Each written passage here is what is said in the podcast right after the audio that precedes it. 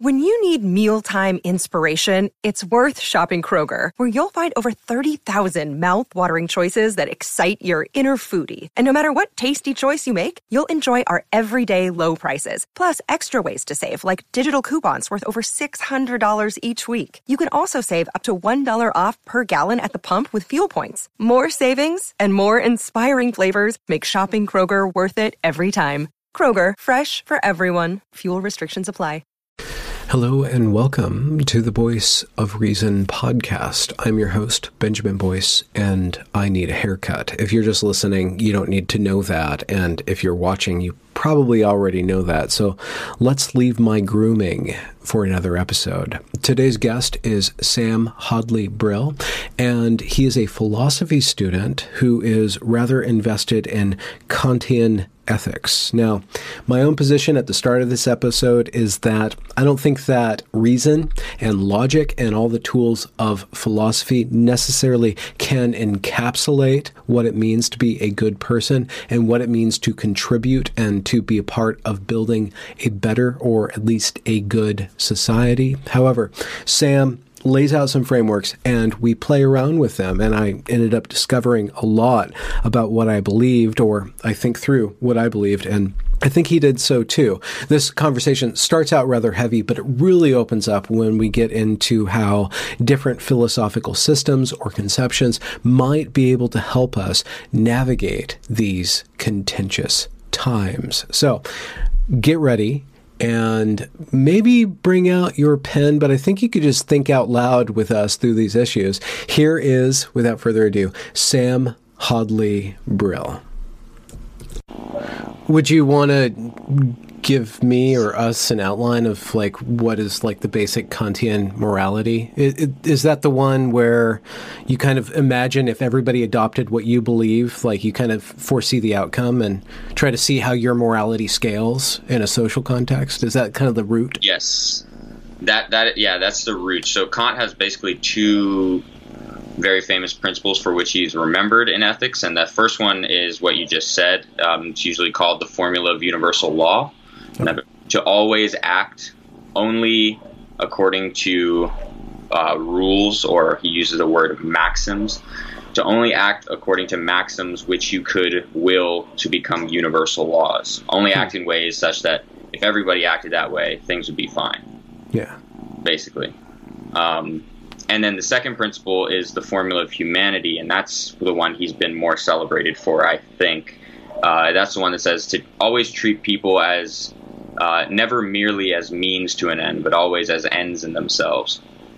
So that's just like a core liberal principle, you know, uh, respect for human dignity. Um, and there's you, a long. Could you expand on that and make it a little bit more concrete for like the average person? Like, what does it mean to treat human beings as ends in themselves, or even kitty? How do you treat the kitty as an end in itself? Well, so on one of the one of the classical objections to Kant is that he actually thinks that it's it's only human beings who um, have any moral worth. Okay. He thought that you could basically treat animals however you wanted, um, which most people nowadays think is sort of grotesque, and I'm one of them. Um, but to treat a, a being as an end in itself, particularly a human being or a rational being, is to basically allow them to set their own ends for themselves, okay. right? So allow them to determine what they're going to do, what sort of choices they're going to make, and to not basically treat them as just a tool, but as a uh, a being who has intrinsic worth. So it doesn't mean you can't ever use people in any sense at all, right? If I get an Uber, the Uber driver, right, I'm sort of treating them as a as a tool. They're they're they're driving me where I need to go, but at the same time, I'm compensating them. So I, it, I would I would for instance, if you like dine and dashed and didn't, you know, pay for your food, then you would be treating all of the employees who served you in that restaurant as a mere means. Yeah. And not as ends in themselves. And as you explore that and figure out its permutations, what are some of the snags when you approach, um, I don't know, any of these models of real life uh, conditions? How does it need to be upgraded? I guess is another way of phrasing that question. How does the basic Kantian framework need to be upgraded? Yeah, or how do you perceive it uh, being, uh, I guess, uh, modeled into current discourse about social justice, um, okay. Postmodernism, et cetera, et cetera? Yeah, so, well, there are a lot of different challenges that could come from a couple different areas. One is just sort of that we're starting with the assumption that ethics really is uh, universal and that you know this applies to all human beings no matter what culture they're in and sort of someone might complain that you're sort of begging the question against the relativist there i feel like just part of the meaning of morality that to say something is wrong for me or for someone else in a certain situation basically means sort of just entails that I also believe it would be wrong for anyone else in the relevantly similar circumstances to do the same okay. thing. Yeah. So I mean that I mean that's my conception of what it means to be talking about ethics, and Kant says basically the same thing. Um, another problem it's faced from a couple scholars, so some feminist philosophers have critiqued sort of the whole tradition of Western moral philosophy on the basis of its um, hyper abstract nature and not enough focus on sort of particular um, concrete circumstances and details and hmm. special relationships that you might have. Um, and so a lot of people have reacted to this and developed what is now usually called care ethics or the ethics of care, which tries to make sort of nurturing, caring relations sort of the foundation of ethics. Hmm. Um, I mean, it's often remarked that you know there would be no moral agents at all if they weren't first cared for by typically their mother, and so this is like a, a sort of crucial constitutive feature of of morality, and instead of so you have these like you have the formula of universal law where it's like this sort of like algorithmic process that you just sort of reason through in your head. Yeah similarly you have like utilitarianism where you just sort of add up certain numbers assign certain values to certain things and the feminist critique is basically this is not how moral reasoning works you know we have particular attachments to particular people in the world because of certain special relationships and well at least this is a big part of moral life that the Kantian and the utilitarian traditions have been neglecting. Yeah. So I think there are ways to. Um, I don't actually think that's a devastating problem for Kant. Um, to get into the details of why might take a, a little bit more time than would be uh, would anyone would want to hear at all. But well, you never know. Maybe no. But l- allow me to ask you this: Why? What is attractive to you about Kant? How did you end up studying and I guess following or entering into his discourse?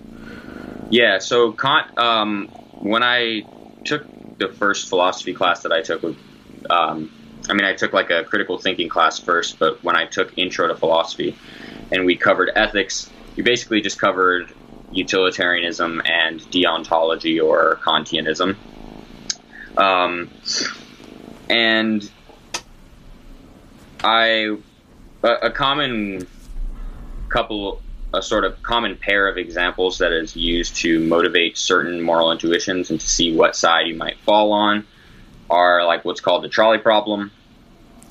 Um, plenty of people have heard of the trolley problem. So the basic idea is like on the there's two ways of uh, setting up the problem. And so the first one is there's just this train that's about to run over five people. You can pull a lever and it'll divert and only run over one person. And when you phrase it, when you frame it like that, most people, if you ask like you know an undergraduate classroom, most people will say you should pull the lever and save the five. It's like oh you know five lives greater than one. But then you just change the example and you have a sort of Uh, it, originally, it was like a fat man. Uh, sometimes now, be more politically correct, people say like a man with a large backpack or something. And the idea is he's on a footbridge, and uh, same thing. It's going to the trolley will hit and, and kill five people, except this time the way that you can prevent that from happening is by pushing the man off the bridge. And he, he's so heavy, or his backpack's so heavy, that he will stop the trolley and the five people will be saved. And hmm. there, most people sort of have a more aversive reaction to that. They say, oh, that seems wrong. But then the sort of tricky problem is well, what's the morally relevant difference between those two circumstances? I mean, in one, you're pulling a lever, in the other, you're pushing someone, but in both cases, it seems like you're sort of sacrificing an, an innocent bystander to save five people. Um, and to, to get an even more grotesque example, you can just ask someone whether they think it would be justified to kill a random person on the street and harvest their organs to give to five people who need those organs to survive. And mm. there, people are just, oh no, we have these strongly like liberal uh, sort of sanctity of the individual. Uh, at least I do, and many people do. Uh, intuitions about this case, and so the utilitarian doesn't seem to have a very good answer to that question. At least in principle, if it were true that killing this person and harvesting their organs to save five others would actually produce more overall well-being well, then the utilitarian has to say that that's the right thing to do. Hmm. And as a Kantian, I'm inclined to say, no, no, no, no that's that's wrong. Uh, you can't just go around killing innocent people because the consequences could be good. Um, hmm. So, as I mean, this debate goes on forever, and people fall on both sides, but I tend to fall on the Kantian side. How does this play out um, politically, I guess, or in your view, when you start to try to imagine a political arena or certain political values or communal values, um, what are some of the things that you end up uh, implementing when you follow through on what you, I guess, believe or your maxims? Yeah, that's a good question.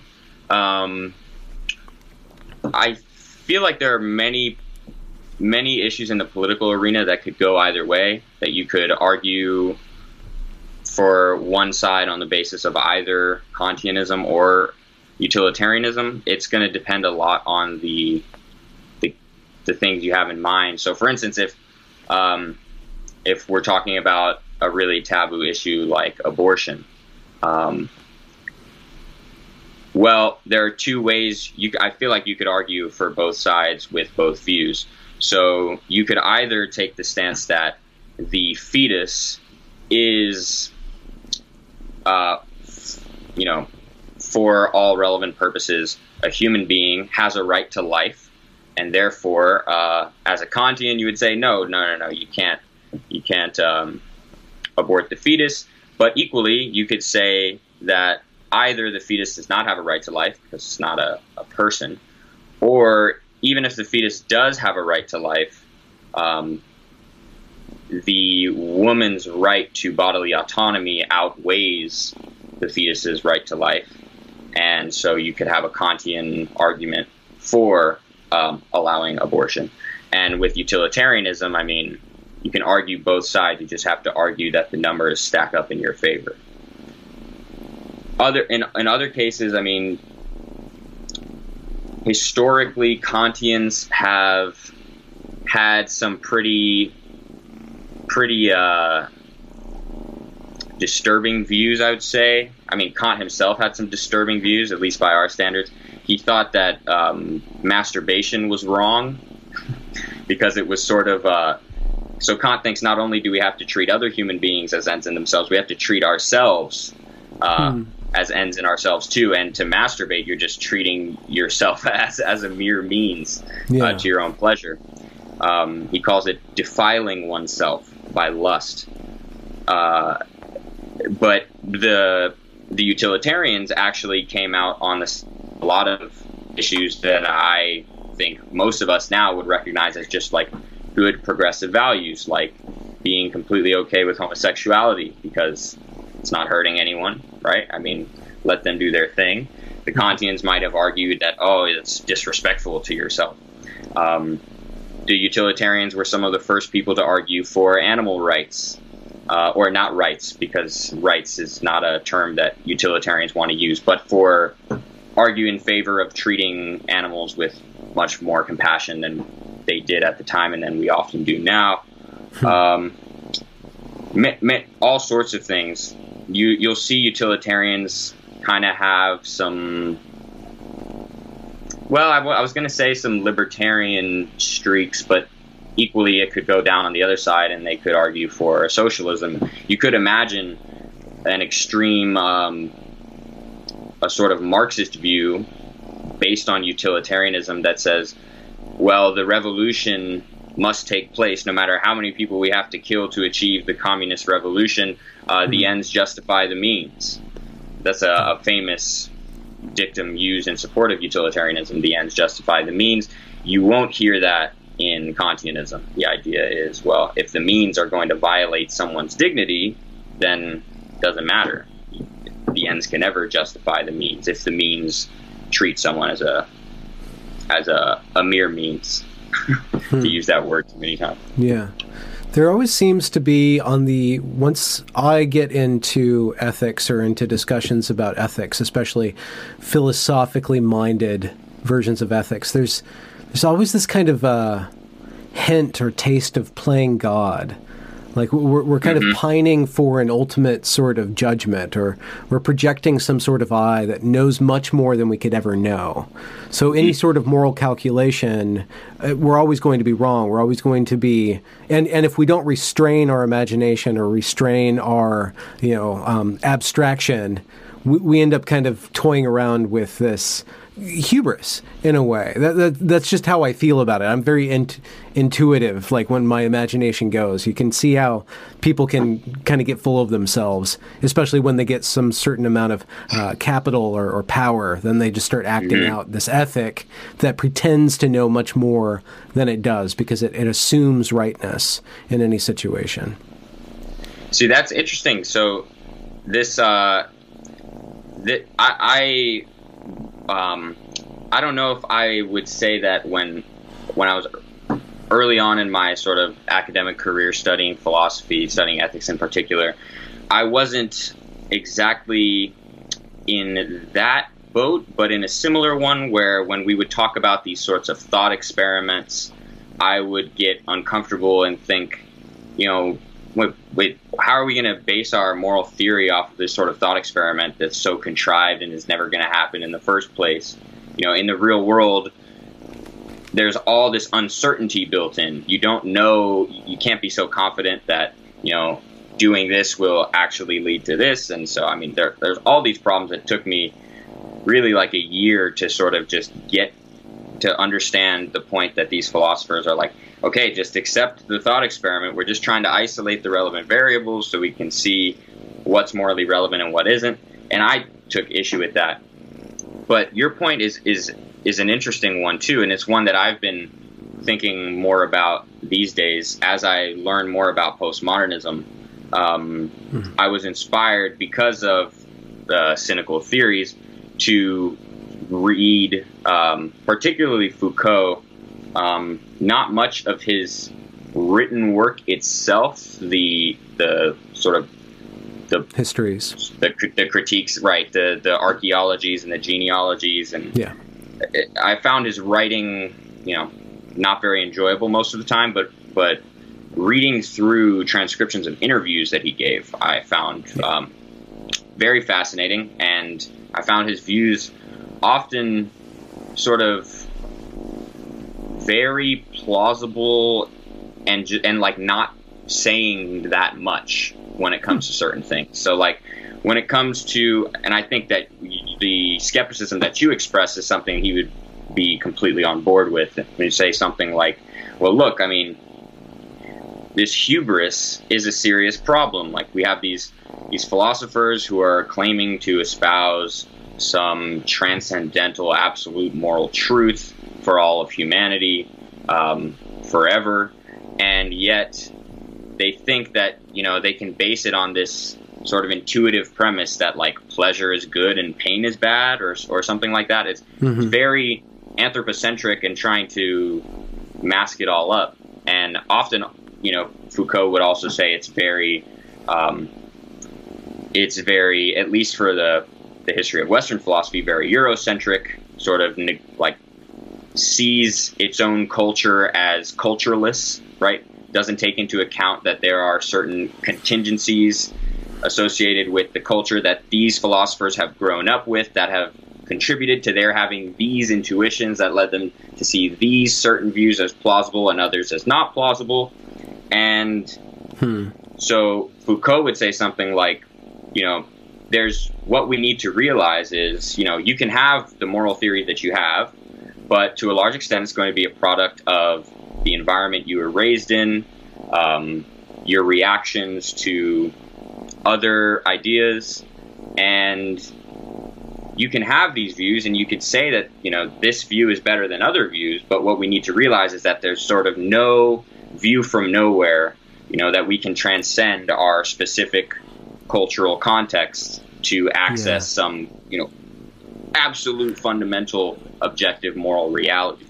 Yeah, the the the problem with that in practice, the problem with that theory in practice, or the problem with the practice of theorizing in that way is that uh, it tempts people into thinking that they can just keep on stepping outside. Like the, the cynical theory, the critical theory. I can step outside by critiquing this as some sort of particular. Like it still taunts people mm-hmm. into thinking that they can step outside any framework or just say that this framework is is a particular. This is not a universal. Uh, it sets people up into basically sneaking in through the back door this hubris of, mm-hmm. uh, well, I'm above it. Okay, uh, I can. You're, this is just Western. This is Eurocentric. This is this is whiteness. Like that. That idea of whiteness is this claim, at mm-hmm. least in critical theory, and the way it's promulgated through anti-racist trainings.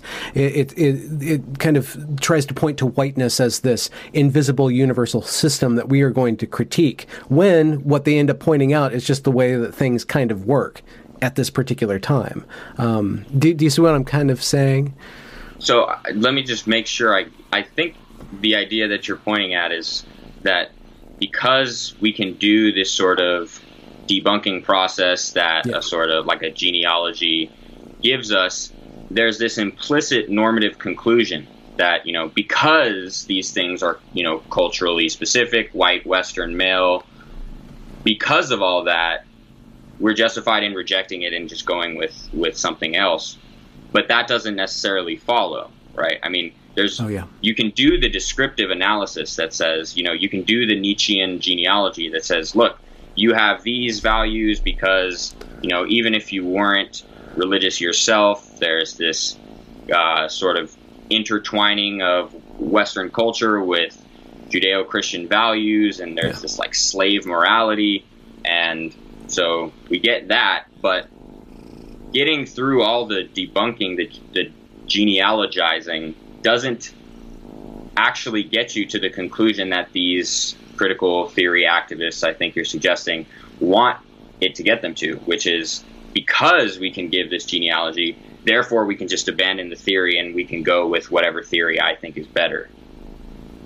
So they, they can do all the descriptive work that, you know, sort of Foucault might set them up to do, but they're ignoring what I think Foucault was very good at always hmm. specifying, which was like he's just in the business of problematizing. He's not offering any solutions. He just wants to do the. Um, he just wants to show you what's yeah. going, what's gone wrong here, and he'll do yeah. it with anything. Yeah.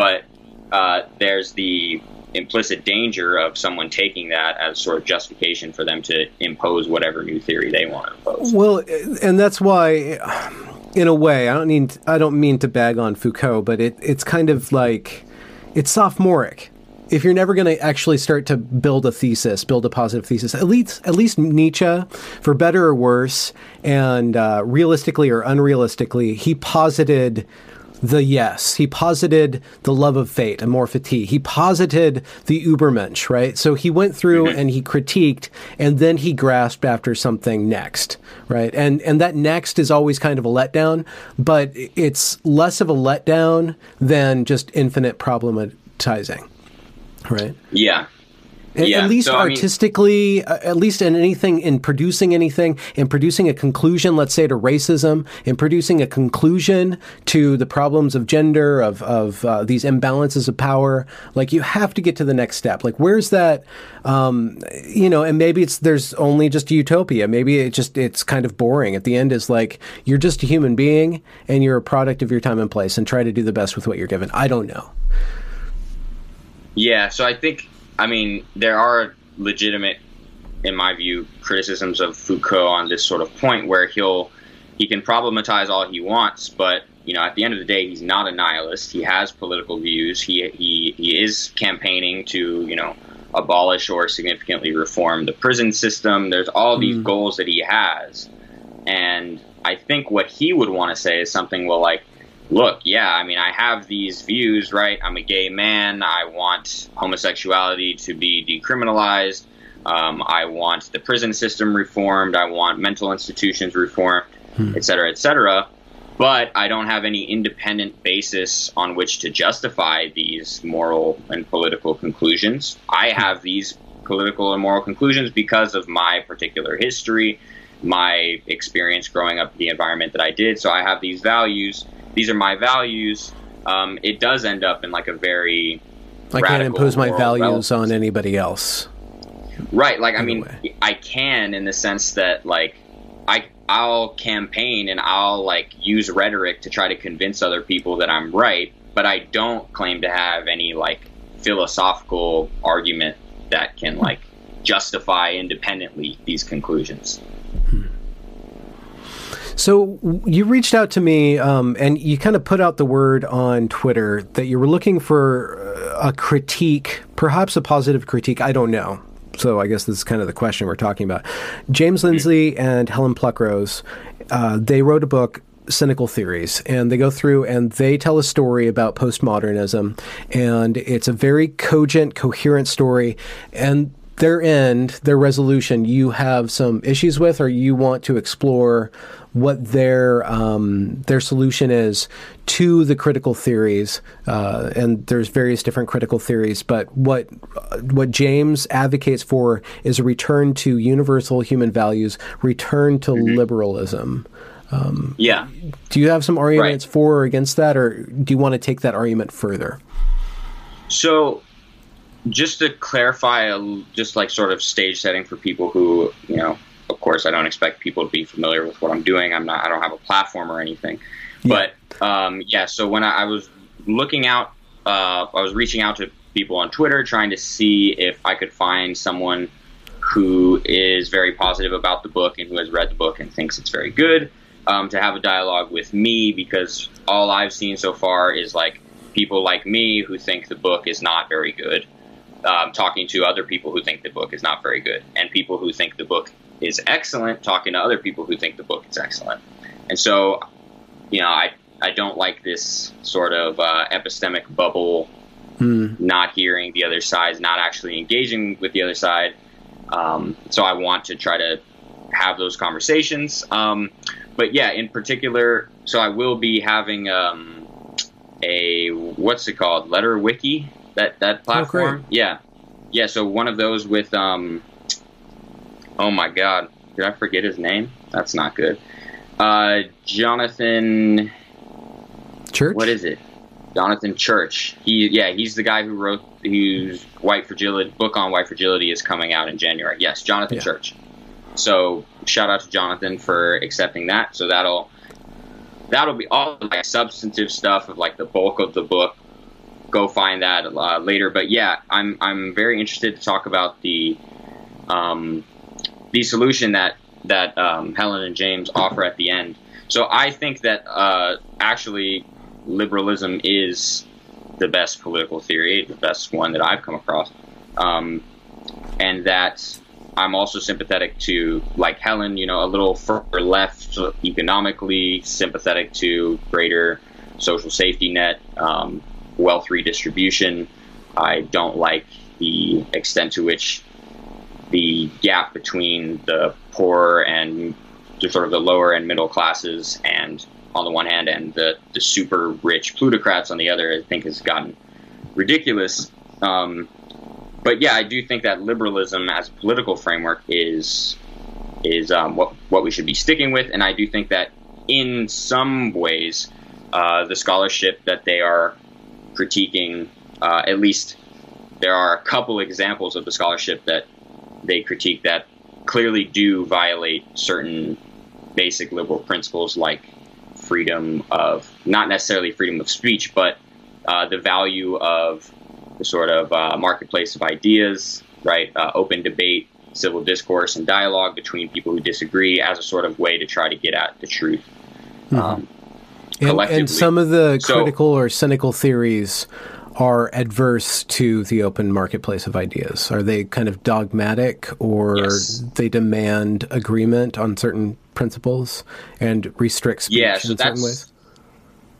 That's the um, the big one that I think where especially in their analysis of DiAngelo, I mean I think it's pretty clear given um, just a uh, just a straightforward reading of what Robin DiAngelo is saying um, in her book White Fragility the fact that the of the many ways that white fragility manifests, um, we have staying silent, um, arguing, or sort of walking away, which sort of constitutes, or uh, which sort of constitutes all the possibilities in a in a tense um, dialogue on racial issues, except just agreeing with the with the person, whether it's the person of color who's giving you um, their opinion or their experience, or Robin DiAngelo sort of lecturing you on why you need to do this. So that does, to me, foreclose the possibility of disagreement.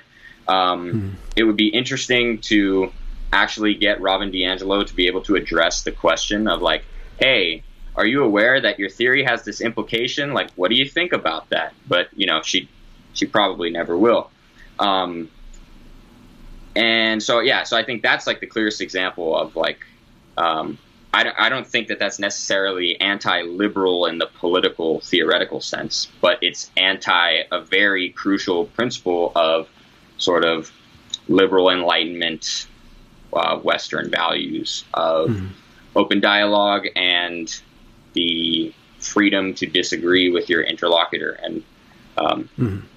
so yeah so i think that is like the the those sorts of things are the main examples that um, that Helen and James identify that really do require a response of like, hey, look, let's get back to basics. Let's look at you know John Stuart Mill on liberty. Let's look at you know Immanuel Kant. Let's look at all these other liberal uh, philosophers and recognize that we actually very much need to be able to critically disagree with one another. Mm-hmm. Um, the problem that I would identify is just that I don't. So, I mean, there are a couple problems to identify, but the main ones are I don't think that they characterize liberalism correctly. I think they have a sort of naive conception of liberalism. And I think that they fail to address certain really important meta-ethical questions, um, which is sort of in line with for people who are familiar with uh, James's Twitter persona, he's gotten into arguments with philosophers before because he has sort of said that like metaethics is a waste of time. Um, and I think that there's a there's a part at the end of the book that shows that he he um, he actually needs to do some metaethics. Okay, there's for a his argument there. to okay. Well, yeah. can can you define metaethics, or can we can we lay the groundwork sure, so, that? Yeah, so I mean, if you think of sort of first order questions about what's right and wrong, what makes an action right or wrong, what makes a certain person's character morally good or morally bad, sort of trying to identify, often called normative ethics, trying to identify the certain right making or wrong making features of actions. And so you have utilitarianism that says, well, the right making feature is maximizing pleasure or happiness. Um, you have the Kantianism that says you know, sort of being uh, acting on a maxim that you could universalize or respecting persons, treating them as ends in themselves. Just like straightforward um, first order ethics. Metaethics asks more fundamental questions about the nature of moral value. Where do moral values come from?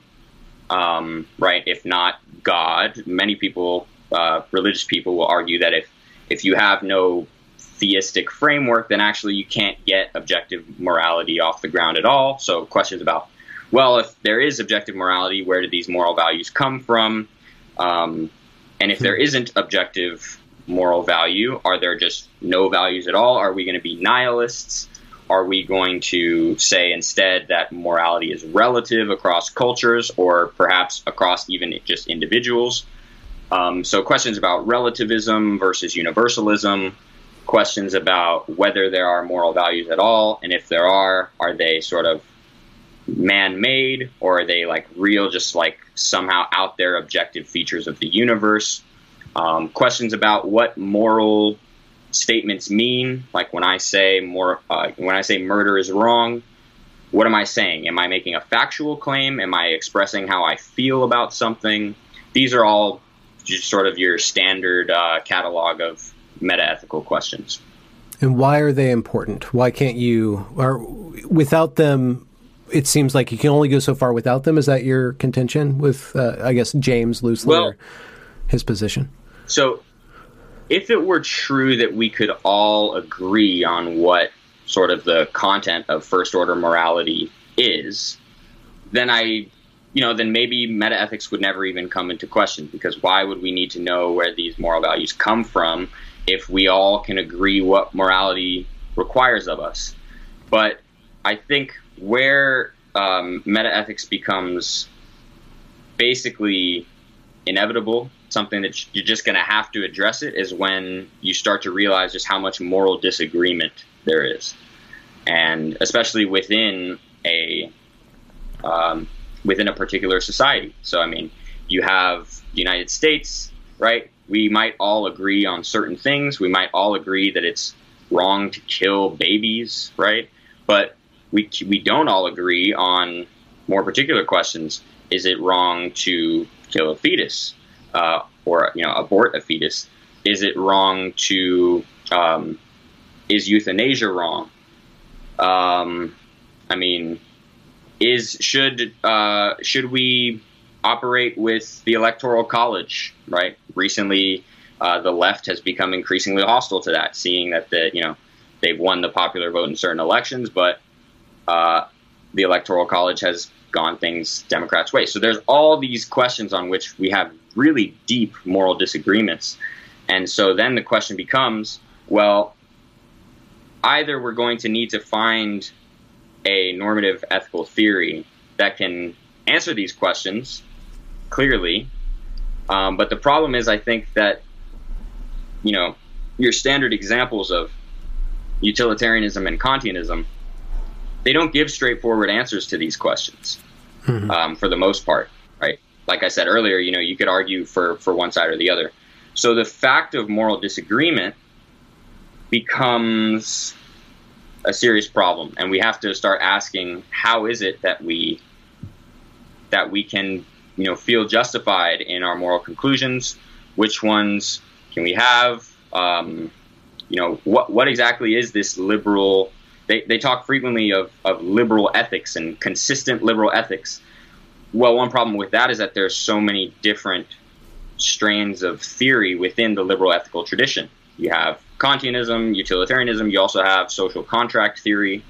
And so all of these can produce very different um, results on a number of questions. So I think that given the fact of, of moral disagreement, hmm. um, this is something we really need to address, and particularly because of how dangerous um, Helen and James seem to think uh, sort of fundamental scientific disagreement is that they think sort of postmodernism and critical theory are engendering because everyone sees their own knowledge as particular to themselves, right? Yeah. So, you know, you could say the earth is flat, I could say the earth is not flat, we're just talking past each other. I think that they're identifying this as a recent problem in the scientific domain, and yet it's a problem that we've been dealing with basically for the entire history of our country in the ethical domain. And so there needs to be okay. something said there.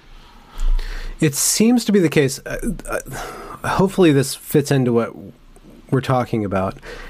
It seems that we need to theorize a little bit about what is the uh, w- what can contain disagreement. What what sort of order can allow for a bunch of different viewpoints, and what mm-hmm. sort of order at the same time can contain disagreement but restrain agreement in the sense that once there's a certain mass of people agreeing in the same way, they will then take over everybody else in a way. They will squash because there's so much people with such a fervor of agreement, they can no longer mm-hmm. contain disagreement. How do we uh, form a place where we can? And I think it, it's not, I don't know if it's a moral question. It's kind of like a, this is really stupid, but kind of a, a vibe where we can relax. We have a, a stature mm. or a certain character in our civis, in our polis, that allows us to uh, facilitate brotherhood or another I- ideal that contains disagreement. There's something higher than disagreement. There's something higher than agreement. And it has to do with maybe a care philosophy, maybe a love philosophy, maybe there's there's some sort of mm-hmm. I, maybe it's meta meta ethical thing. It, it might be a, a, feeling or a patriotism, some sort of higher ideal. Maybe maybe even a theology. Mm-hmm. I know that that probably will never come about where we can't agree on a God or agree on God. But I, I wonder if like meta ethics kind of leaves aside the mental discourse and contains it within something that's more rooted in reality or in a bodily or a metaphysical love.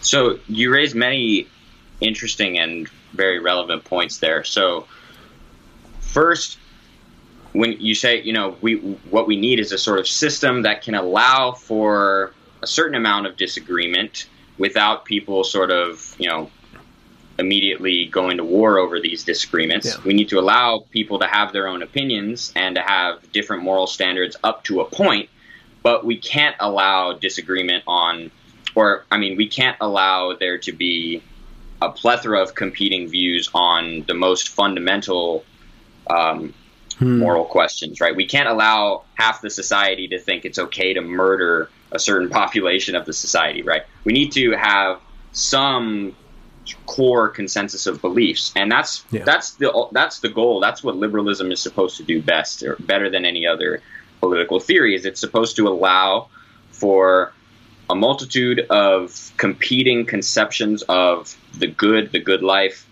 morality, and yet to also um, preserve everyone's individual rights so that they don't have to be subject necessarily to the um, the moral peculiarities of of their citizens with whom they disagree on these more uh, mm. these these less deep fundamental moral questions. And so liberalism is, I think, the is the best framework to do it. And then the other thing you brought up is the um, the sort of unifying ethos or spirit that uh, that a government or a constitution or a city needs to have, or you know, a state, a nation needs to have, so that we basically all sort of respect the um, right of our fellow citizens to disagree with us, to have different conceptions of the good, etc. Um, but that it's a sort of both. It's the un, It's a sort of unity in difference, right? Hmm. Sort of, yeah. you know, all distinct. We are one. Yeah. Uh, when you were talking about theology, I was thinking of something like um, Plato's noble noble lie. Have you heard of the noble lie? Could you talk about that? So, so in Plato, Plato's Republic, you know, in my view, probably the greatest work of philosophy ever. Uh, he's outlining his ideal city, and it's you know what would a just city look like, and this is supposed to be uh, a sort of allegory. Also, you know, it's it's a it's a crucial fundamental question. For uh, it's an allegory, not allegory. There's an analogy between the just city and the just human being, the just soul. And when he's constructing the just soul, he said, or sorry, the just city, he says, well, you know, different people will be better suited to do different things, right? Some people will be the most sort of intelligent and gifted. These people will need to be the sort of the rulers, the philosopher rulers, philosopher kings. some people will be more spirited and physically capable. These people will be the guardians, basically the army. And some people will just be best at sort of producing things, right? So the people who make the food, the clothing, the the material goods that you need. And so he has this these three tiers. And then the, the problem is, well, how are we going to get everyone to realize that not only are they best off, well, no, basically, how are we going to get everyone to realize that they have, for self interested reasons, they have good reason to take their role, right? They don't get to choose what role they play in the society for Plato, right? So this is mm-hmm. sort of totalitarian state, yeah. but but uh, but Plato thinks that this is necessary, and so he says, well, the way that we're going to get everyone to realize that they must play their particular role is through this noble lie. So we're going to tell them that they're all descendants of uh, the same sort of um, like I think it's from Athena or, or, something. Yeah, like this this uh, this fatherland, right? They, they're sort of like sprouted out of the ground and and they they owe their their life and their unity, their brothers uh, through this. And so this is sort of noble lie. Oh, and yeah, so the, it's the myth of the metals. And he says, well, out of the ground you sprouted in these ways, and the producers, you guys were made of bronze. You guys have bronze souls, and and uh, the the warriors, you have silver souls, and the philosopher kings, you and queens actually uh, have have gold souls. And you know, Plato recognizes like, look, this isn't true, but we need to we need to tell them this noble lie so that they sort of uh, cohere. So I mean, that's a it's you know I don't think that that's going to work nowadays. But something like that, right? To sort of, uh, you know, nationalism clearly brings people together. Um, you know, when you go to war, right? Sort of when a country when a country goes to war, oftentimes, um, especially if they're sort of defending themselves, the nation will come together. Um, you also have yeah, a group project or a uh, group I mean, enemy. Right, right. And so one question is how can we do that? And especially, it's especially problematic now because arguably America is more divided than it ever has been. And so this becomes a crucial, crucial problem because, you know, we're not even talking to people on the other side of the political spectrum, uh, mm-hmm. let alone, you know, I mean, people it's like the worst thing your your child could do is marry someone of the opposite political party, yeah, right? um, and so, yeah. So I mean, this is a serious question of like, how do we get these people unified? Um, I don't think that there will be an, an easy answer. So you don't and, think that liberalism itself can do that? There's not enough uh, there's not enough traction there. That that's kind of a, a, very boring, bland. It's just the house. It's not something that the people in the house or the people in the gymnasium can rally around. Like there, there's. I, I mean, there's not a unifying principle. I don't want to. Rule it, I don't want to rule it out, but it's hard to see how it how it would work. Um, because liberalism allows for so much deep disagreement on issues that people, you know, tie their identity to, right?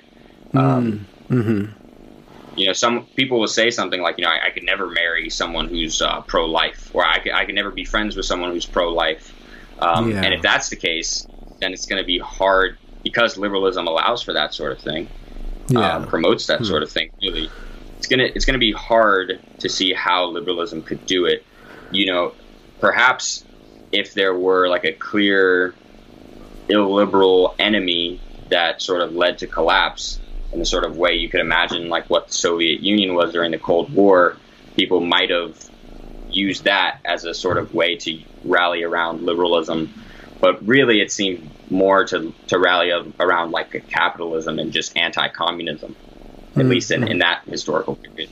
Yeah, it seems like um, when you were talking about how divided we are, and I, I just want to pose the question maybe we're not really divided. Maybe we are narrowing ourselves down into identifying too much with our politic, identifying too much or putting too much stress on that which we believe in or that which we think or our opinions. Maybe our opinions, all that stuff, and maybe facilitated by the, the you know, the kind of the, the uh, scapegoat of our era right now, social media, has tricked us into distilling yes. ourselves into these little boxes. We are much bigger than that. And maybe calling upon something greater than agreement disagreement and like kind of this another cop out but like you know the image of the centrist as the person who is operating the grill right maybe mm-hmm. we need to return to the actual fundamentals of what it is to be a human being having uh, good food having community having uh, events where we just come together and we uh, maybe we've made the political theater too important and placed it in a in a higher position than it needs to be. Maybe we need to relegate that and put something higher, put put something above that. Uh, art, music, culture, something like that. And maybe there are interests that would have us not do that because they uh, they benefit when we are at right. war, right? Yeah, yeah. That's that's a a good thought. It's it's um it's a challenging one because hmm. you know at at first glance, our society seems to have just gone so far in the direction of identifying with our politics that it's hard to see a way out. It's hard to see how, you know, I mean, because you say, you know, we mm-hmm. should focus more on on music, on you know having good food, on community, but all these things have become completely saturated with politics as well. I mean, you look at like sort of what sort of um, art pieces, movies, albums are winning like the most prestigious awards. Well, you know, seriously political ones. Um, yeah. And I mean, there, there's all sorts of issues there. I, I wonder if it's part of it. I, I feel like I have more faith in the potential of um, another point that you raised earlier that I'm not sure if you were implying it in the way that I'm going to take it now. But it, when you said, you know, we're identifying too much with our politics, you know, we, we're too invested in making this a sort of constitutive feature of our identity. And what I sort of immediately went to there was, well, we're just too confident in our own beliefs, right? We, we're we're too sure that we are absolutely right. Our party is absolutely correct. The other party you know, is a bunch of yeah either evil, uh, you know, racist bigots or like you know, social justice warrior communists. Elitists, and, yeah, or communists. Yeah, or elitists, yeah. yeah. And so I think and, and this is also exacerbated by social media where all day long you're pretty much only coming into contact with people who agree with you they confirm your beliefs and you get into this loop of just affirming your own priors and get distancing yourself further and further from the other side. Hmm. And I think a push toward epistemic humility and the recognition that we could all be wrong about anything, uh, you know, yeah. almost anything at least, um, it would do a lot of would would do a lot of good. The only danger is if one side does that and the other doesn't at all, then hmm. nothing nothing really happens.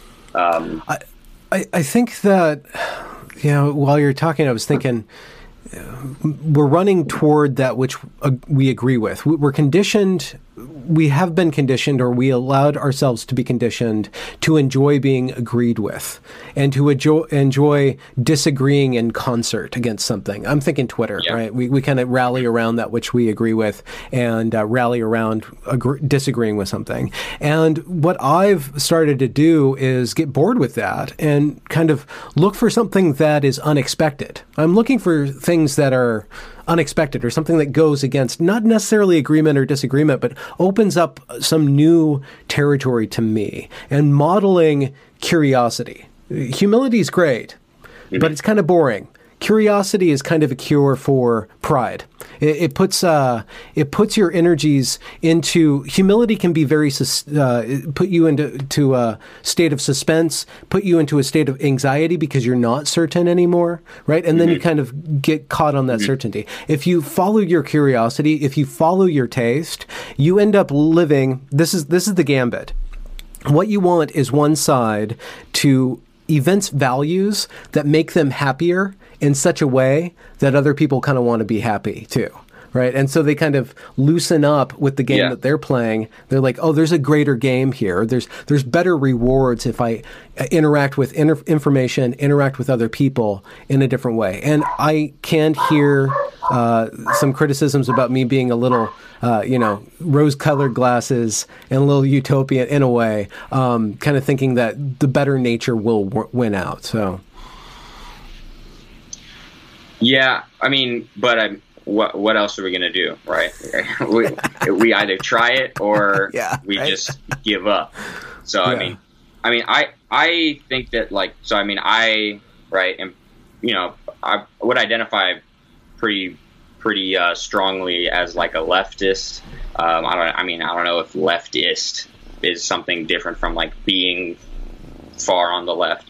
Um, both economically and and culturally though i think you know as as i've said i think that there are points where like the the far radical left goes too far and it, it gets counterproductive and a little bit ridiculous. Um, so not being super uh, super experienced with talking to people that i disagreed with strongly this past summer i made it a point to um, to reach out to people and join communities, basically just like join the uh, IDW Discord server, right? Oh, yeah. And uh, talk and, and talk to people that um, I disagree with about issues that I have never had a conversation with somebody on the other side about. So I mean, like, and that has fundamentally transformed how I think about democracy, how I think about the other side of the political spectrum, and I start to very like uh, to to an extent that I simply hadn't before uh, to humanize the other side, to start to have close friends that I disagree with deeply on political issues, and for that to be okay. It, And that gives me, beyond like, okay. Is it enjoyable? Like, is it more than just okay? Is it Yeah. actually enjoyable to have friends that you disagree with? I yeah, I definitely. And I mean, I, I think we all have some sense of this, just not in the political spectrum. Like, I mean, I think we all have friends we enjoy, you know, arguing, you know, who's the greatest, you know, MJ or or LeBron, right? You know, who's the greatest soccer player, Cristiano Ronaldo or, or Lionel Messi? At least, you know, I have these experiences, and you know, people can disagree about whatever their friends have common interests, and it's kind of fun to argue back and forth in like a maybe this is like a a, a more masculine um, testosterone type of thing to like ha- to enjoy like the the arguing with your friend and then being like ah you know whatever and then everything's cool after that. At least my experience is that that can be really enjoyable. Um, and so to now have that in the political spectrum is just something that i have not seen uh, i had not experienced and i have not seen any of my friends except you know maybe the occasional like thanksgiving where your conservative uncle shows up and there's like an argument there but that never ends positively. Um, versus, versus this is like actually quite enjoyable i've found and it really has just like in a time where you in a time when you have people saying things like we're headed for a civil war Yeah. like having this sort of actual concrete disagreement with someone who I really disagree with. Um, you know, they're saying this person, you know, the I forgot the kid's name, but they're arguing like this guy is justified in killing those people at the protests, and I was like, you know, I completely thought uh, the other side, but I see their arguments, and I thought, oh well, you know what, like my gut reaction was very strong, um, and I still have my opinion on this, but at least I can see that they have like a reasonable argument, um, and that actually gives me faith to some degree. in our ability to mm. have constructive political disagreements and to and to be a functioning democracy. And all you can do is do your part yeah. with the people around you and hope that they will sort of pass it on. Yeah, yeah. I think um, I don't know where I am on the political spectrum. I do tend up intellectually agreeing more with libertarian right, but I end up acting more libertarian left. Like I, I act more from care. I, I, have concern and I act out the, my concern for other people, but I don't ever want to impose that behavior on other people. So I'm kind of this. I kind of jump back and forth between those two uh, mm-hmm. poles because I think it's much more um, I want people to own their care. I don't. I don't want people to mandate fixing other people's problems. I think people need to fix their own problems. And I don't, to, to wrap it back, to go try to get back into that a Kantian, very abstract way of, of trying to categorize my morality. I think in terms of narrative, I think in terms of personal growth, that everybody's cast into this life and they, everybody has to deal with their own situation. And if they are ever too actually benefit from any sort of social problem uh, or program, any sort of help from another person, you know, you can receive $100 from the government, you can receive some help, but you don't really own it until you start to build wealth and generate wealth on your own. And and I mean wealth not only monetarily but but in doing good and and being good in yourself and and kind of recognizing if you have a bronze soul but you the onus is still for you to make gold out of it, to really work through your issues on a personal level. And I would never be able to tell that to anybody else, the the the, the quality of their soul or how they could ever make their soul better. But I know that in acting in a certain way, I improve myself, and I improve myself when I'm helping other people figure out their problems. Yeah, that's that's a very Kantian way of thinking. I mean, hmm. Kant has specific examples where he says, you know, um, you have you have a duty to yourself to cultivate your talents. You also have a duty to others to um, help them in their cultivation of their talents. And you don't have to do these things all the time because then you could only ever do one or the other. Mm-hmm. But you do have a responsibility to make it such that you live a life where hmm. when you can, right, when you get a break from working on yourself you help other people, but it's in a very particular way where you help other people to perfect themselves rather than to try to be hands on fixing their life. Mm-hmm, mm-hmm, mm-hmm. So, to I guess to kind of try to wrap up this our first discussion, what do you think is our responsibility as citizens right now in this time and in this country? What, what's our responsibility? What, what do you think is our common duty wherever we are on this agreement and disagreement, uh, wherever we are on these spectrums? The, the first thing that comes to mind, and I think it's, it's probably my answer, is, is, to, is to keep an open mind, to listen, and to make an effort to talk to people you disagree with. Because otherwise, we'll continue to live in this completely polarized situation. Um, and nothing will get better. You'll continue to have people, you know, flocking to, to QAnon on the far right and flocking to Ibram Kendi and Robin DiAngelo on the far left. And these people will never be able to have a constructive conversation with each other um, if they continue to be so stuck in their ways, so sure that the way that they see the world is absolutely correct. And so to remind themselves, and I think one good exercise for cultivating that epistemic humility, and that also sparks the curiosity that you were emphasizing as well, is to start to think about, and you know, this is actually a very Foucauldian idea. So coming back to Foucault, is to start to think about just how much of what you believe and what you take to be true is so deeply determined by the specific circumstances of your life, um, the state in which you grew up, the family in which you grew up, the friends you had growing up, the interests you've cultivated, the religion you may have had or not had, all of these sorts of things that were really never up to you. Hmm. And by the time that you really came to be a free and responsible agent who can make their own choices, uh, make their own decisions, think about what's justified for them to do and what to believe, by the time you get there, you already have all these inputs that have been sort of programmed over which you had absolutely no control. And to recognize that the fact that somebody else has had a completely opposite programming hmm. does not give you any license to write them off completely.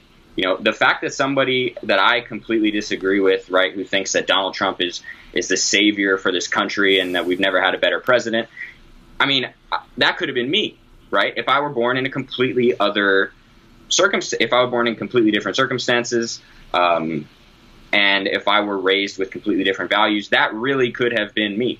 So I think to remind ourselves that we are not these sort of um, like we are these collages of all these different experiences and ideas and i think personally the vast majority of that construction of this collage was not up to us at all and that we should recognize that and appreciate that there are other people who are just as intelligent as us, just as empathetic as us, just as open minded and caring as us, who have completely different beliefs. And it's mm-hmm. really, it's it's not their fault. It's not our fault. And so that can maybe that can be something to to bring us together as a, as a nation a little bit. So when you accept that that kind of relativity I can see people resisting that because of the anxiety that that might impose, because the relativity it might be summoning up, like this absolute relativism. But I think that there's a middle road of being flexible, of of finding yes. a place to not just to imagine that you are you and they are they, but that you have this bigger capacity to yes. actually uh, conform to them, even just entertain their yes. ideas. And then that in and of itself is enriching because it shows you a lot more about yourself that you're not seeing um, or things of the world that you're not seeing. Yeah, the, the very important um, and a, a, great point, well taken, is, is always important. In addition to the, you know, the cultural conditioning and the construction of ourselves over which we have no control, once we are, you know, free and responsible moral agents, we're rational beings, right? We're not just billiard balls going mm-hmm. whichever way the forces of physics push us. We can critically think about the views that we have been brought up with. And I mean, I have friends who were raised to think, for instance, that you know gay marriage was wrong and that gay people would, would end up burning in hell. And hmm. once they got to a, a certain point in their life, and I could have you know serious sit down conversations with them and you know they wouldn't walk away with their mind changed but there would be that that uh, seed planted in their brain this sort of seed of of skepticism or doubt and once that's there they sort of start to think about these things without even trying to and they start to and eventually they might change their mind on certain things and i think we all have experiences about of of changing our minds on things that we grew up thinking uh, were sort of set in stone in some way. And so it is, of course, very important to emphasize that despite all the relativity, the diversity, we have the capacity for critical reflection. And that is a, a crucial part of what makes us human beings. Mm-hmm. And I would say that it's worth fighting for or fighting against or at least taking a stand, let's say, to be less uh, warrior about it. That's still a warrior phrase. Taking a stand against those ideologies that diminish or preclude that critical thinking. Anything that asks you yeah. to stop questioning is definitely uh, should be targeted because I just I, I would I, I, have a visceral uh, yeah uh, reaction to anything like that. Yeah, same, same, and it has been worrying to me to see this uh, from from my perspective, rising on my side of the political spectrum. Um, you know, I'm, I'm not sure whether it really has risen all that much, or it's sort of mm. just come more to the forefront, or it's become, uh, it's just that the dogmatism is now in in sort of infecting an area of society that is like in our faces all the time.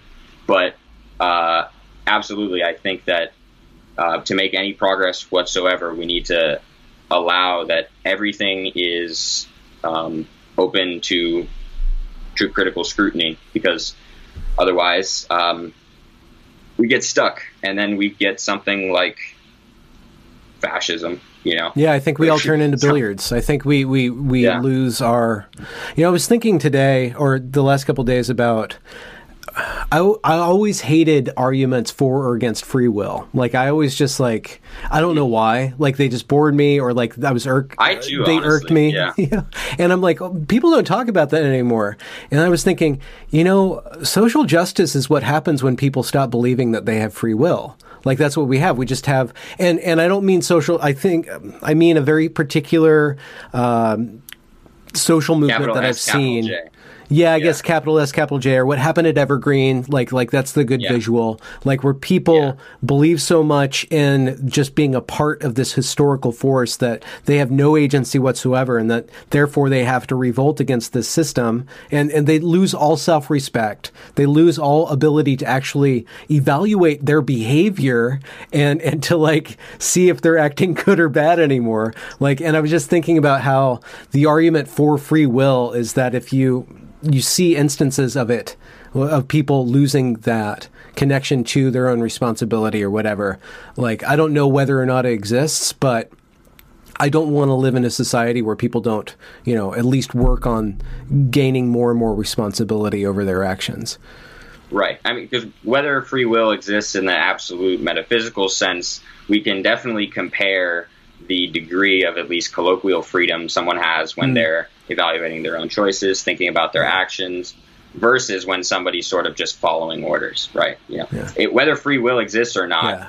uh, you know, whether either of those things are determined, one of those things is is, is a lot uh, scarier than the others. Yeah. Can I ask you a throwaway question for people who are watching the video? Yeah, of course. What's what's going on with the shirt, man? This shirt. Yo, this yeah. is uh Can can you stand up and show us what's yeah, going so on there? Is, oh, yeah, it's pretty cool, huh? That's trippy. It's this company called uh, it's this company called Awkward Adult. They make these. Uh, every shirt they make is like uh, hand painted. It's pretty cool. Oh, wow. oh cool. Yeah. So I, you... I, literally just got it in the mail today. So I was like, gotta throw it on. Excellent. Uh, so Sam, are you? Um, is there any product that we can push to people? Do you have a blog? Uh, we'll link your Twitter, but are you working on something where people can read your thoughts in more detail? Yeah, yeah, well, uh, so working on several projects at the moment. Um, school is pretty busy, so yeah, okay. they're a bit delayed. But I mean, the the thus far I've only published like one piece of writing for a public audience, and that was um, my criticism of one particular chapter of Cynical Theories, okay. uh, the eighth chapter where they where they talk about reified postmodernism, which okay, is sort yeah. of the uh, the the ultimate like the boss uh, of like third generation justice scholarship. Yeah, reified yeah. postmodernism, social justice scholarship, particularly because of the focus on philosophers rather than in you know in the previous iterations there was a lot of um, theorists right you had queer theory critical race theory you had some sociologists you had some literature professors and the vast majority I, I mean I'm, I'm pretty sure every single scholar, except for Robin DiAngelo, who's criticized in chapter eight, is an academic philosopher, and I found myself reading things that I thought were were not accurate um, in their critiques. So okay. yeah, so that you can check out, and then I'll have a couple more critiques of the book uh, coming. Particularly, I have uh, the, uh, a critique of the first chapter, which is on like the original French postmodernists, coming mm-hmm. pretty soon and the eventual hope because I can't get this shit off my brain is yeah. to like make like a video essay of like compiling all my thoughts, put it up and be done with it, and then I'll move on to something else. But yeah, the next thing besides that will be the um, the exchange with Jonathan Church on Letterwiki. Okay, great. Um, when is that expected to kick off? Hopefully soon. Hopefully, I can start it this weekend once I okay. once I knock out these these uh, other papers. But hopefully soon. But he's also quite busy, so it, it might be yeah. at a slow pace. But looking forward to it. Well, I hope that this conversation uh, facilitates uh, your product. I know I, it was great to have this conversation. It really added to to my thinking on these matters. Yeah, I, I appreciated the conversation. It was, um, you know, very relevant to many things and also quite intellectually stimulating. So I appreciate it. Well, yeah, I apologize for the cat. He's asleep now, but he he uh, needs a whole No. bunch of attention right now. The, the cat is welcome. I'm not. I'm not one of the original Kantians. I, I care about. I care about animals for sure. Excellent. Well, what do you- uh, I'm going to end the recording there. What Congratulations for reaching the end of the podcast. If you enjoyed this product, consider donating to this channel via paypal.me slash Benjamin Boyce or joining me on Patreon. Also follow me on Twitter at Benjamin A. Boyce. Have a good night.